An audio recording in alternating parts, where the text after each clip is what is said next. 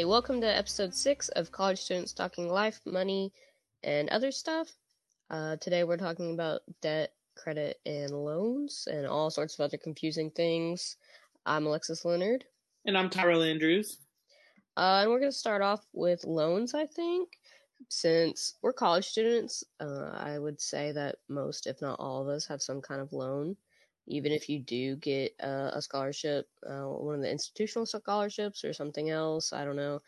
Uh, it's pretty common for most of us to have loans of some kind.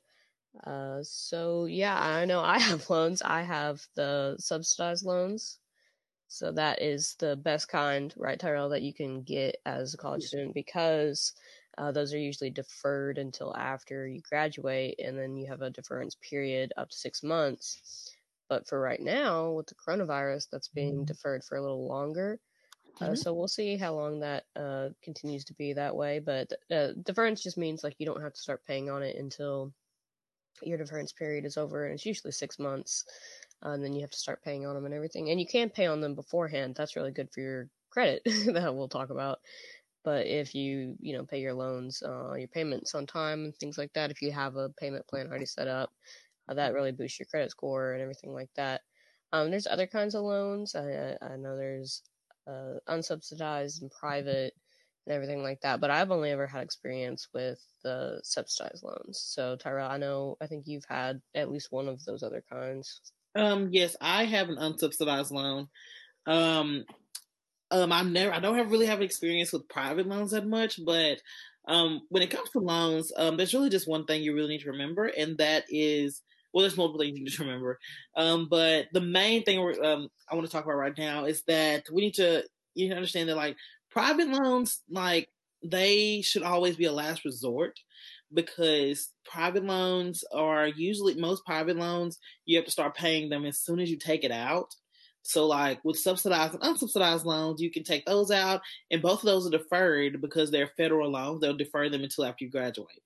However, with private loans, some loan companies require you to start paying right then. And by, private loans, we mean loans from like banks or credit institutions.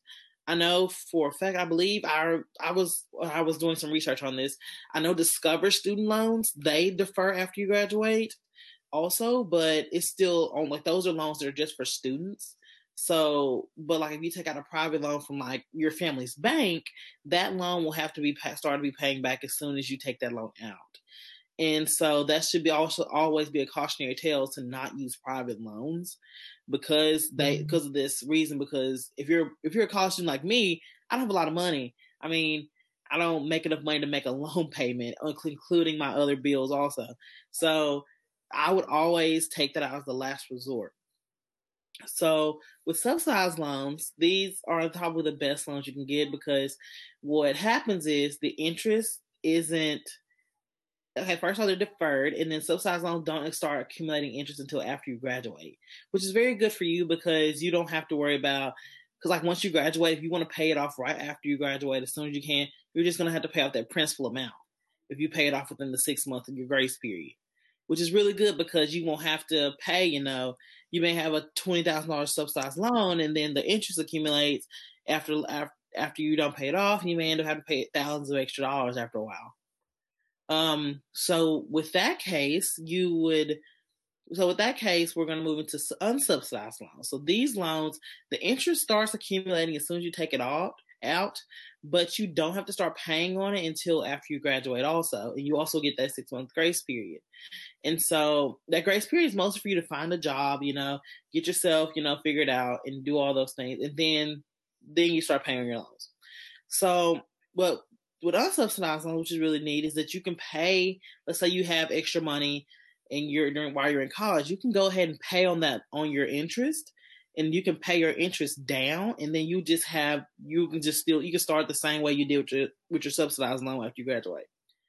Right. Yeah. It's it's you should try to pay down your interest as as often as you can, um, just so it doesn't get uh, too out of control too quickly. But with any kind of loan, it doesn't matter subsidized, unsubsidized, private, uh, any kind of loan you take out, uh, don't take out more than you absolutely need, because a lot of people take out uh, more than they need because they're like, oh, I'll use this money for something else. I'll I'll also make a car payment or something. I'll I don't know, put a down payment on the house of all things. I don't know, remodel your kitchen. I've heard of people doing that, like honestly, like taking their loan money and remodeling their kitchen instead of, you know, using their own money what they took out the money for. Um, and the problem with that is you you think you're getting all this money for you know these things that you need, and i like maybe you do need to remodel your kitchen, but that can wait because if you take out a lot in a loan and then you can't pay it back and it's accumulating interest and it's accumulating interest uh, you're going to be in a hole pretty quickly it's it's you don't want to take out more than you need ever even i know people who take out extra loan money for you know the new consoles that come out you know every couple of years uh, around this time don't do that that's $500 that you spent on a new playstation 5 that will now turn into a couple grand that you need to repay mm-hmm. so don't ever take out more than you need. Take out bare minimum that you can and still, you know, be paying for your school and stuff. And you, you can take loan money for books and whatnot because you need your books for class and stuff. But don't, if you're getting a loan for school, keep it for school. Um, yeah. And moving on from loans, we have like debt. You know, we were just kind of talking the more interest you accumulate, the more debt you're in, and then that's kind of harder to get out and things like that. Uh, but credit's probably our next biggest thing.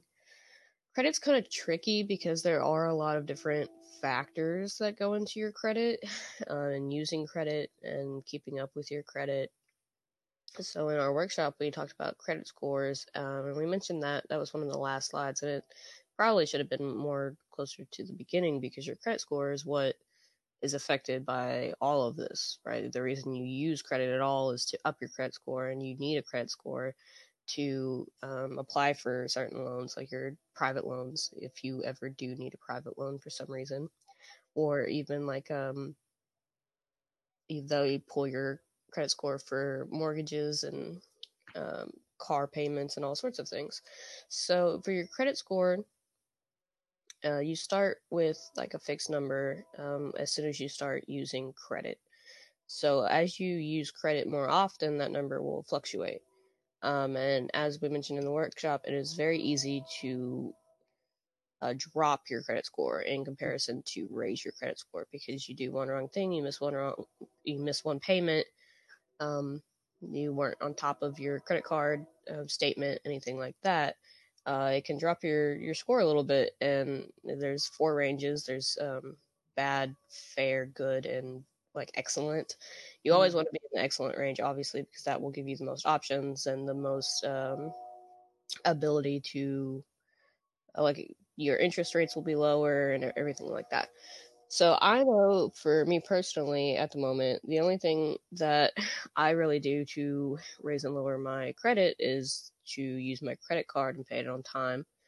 Um, because I have a Discover card. Um, it's Discover card's really great if you, it's your first credit card. At least I think so. It has a lot of cashback rewards and um, student discounts and things like that. And if you refer someone or someone refers to you, uh, refers you to their program, you get fifty free dollars, like straight up, just fifty free dollars.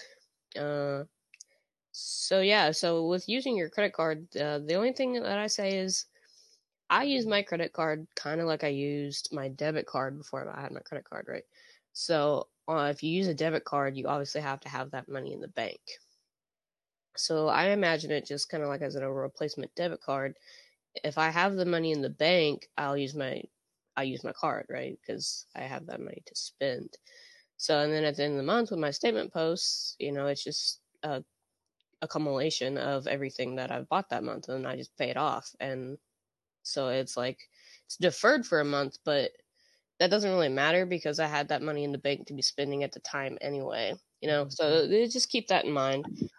Um, Tyrell got uh, two different credit cards. How do you use yours? Because most people have more than one. Um, so yeah, I have two. So what I do is so my capital one is a little bit lower than my discover, like the the maximum is. And so I mm. keep both of them paid off pretty low. So I try to keep them as low as possible. Usually around Christmas time, you know, I'll be splurging, so I'll be buying Christmas gifts, so they'll get a little higher, but I'll make sure at the first of the year I'll pay them back down. And so with like regular day to day spending on my credit cards, I try to only really get gas. So like for Capital One and Discover, you can get like you get points from both of them. And I try to mostly just spend money on things that I know that I will get a return for. So like Discover does gas a whole lot. So most time when I'm using my Discover card is for gas. Or sometimes they'll have like a food promotion. So I'll, you know, if I'm buying groceries, I'll put in my Discover card. But once but once I get paid, I go back and pay that off.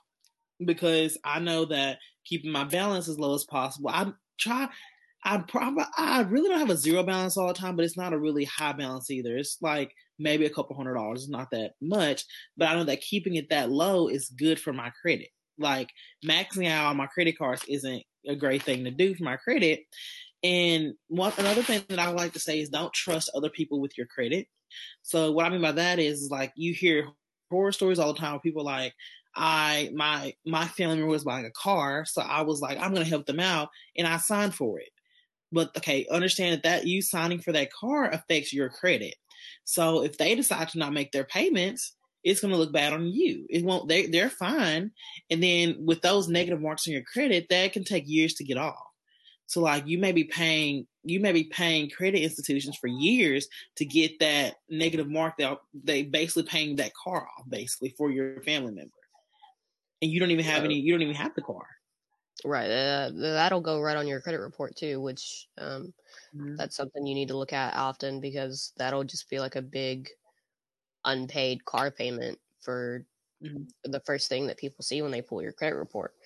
Um, and other than, you know, if you personally sign for a car that's not your own, that that's on you. You should have done that. Um, but there's also um, like identity theft uh, instances instances where people will put down your name instead. Um, so if you pull a credit report and you do see something like that, like a unpaid car payment, uh, I had a scare like that uh, like a year or two ago, where I thought someone put a car in my name, and I was like, why? I don't. It doesn't matter. Um, you just go to your credit report and you look at everything and you get it all fixed. Uh, I know Doctor Two, he apparently um, he went to get a mortgage on his house and they were like, okay, everything looks good except for you have uh, an outstanding payment for something from like 20 years ago. So he went and looked at his credit report, and uh, apparently uh, he had never paid like a dentist appointment, or like the, he did pay at the time, but like it didn't go through all the way. So he he was like missing 83 cents. So that 83 cents had been on his credit report. This was back before like uh he was more I guess I don't know. it was a long time ago. It was when he was younger. Um yeah, so that was on his credit report because apparently he never paid his dentist and then he called the dentistry office and apparently they were out of business. So it, it was kind of difficult to get that off his credit report. So um, don't wait you know a decade or two to look at your credit report uh, make sure mm-hmm. you're on top of it so you don't have any outstanding payments for anything. If your own someone else's um, freak dentist accidents it doesn't matter. Um, but i think that's kind of all we had for this week. Uh, we talked about loans and credit and debt a little bit. Uh, so yeah uh, thanks everyone for hanging out with us this semester uh, we'll be back next semester with some more topics, fun times for everyone. Mm-hmm. Uh, but yeah, this has been College Students Talking Life, Money, and Other Stuff. I'm Alexis Leonard. I'm Tyrell Andrews. And we'll see everyone in the new year. Bye bye. See you guys. Have a Merry Christmas.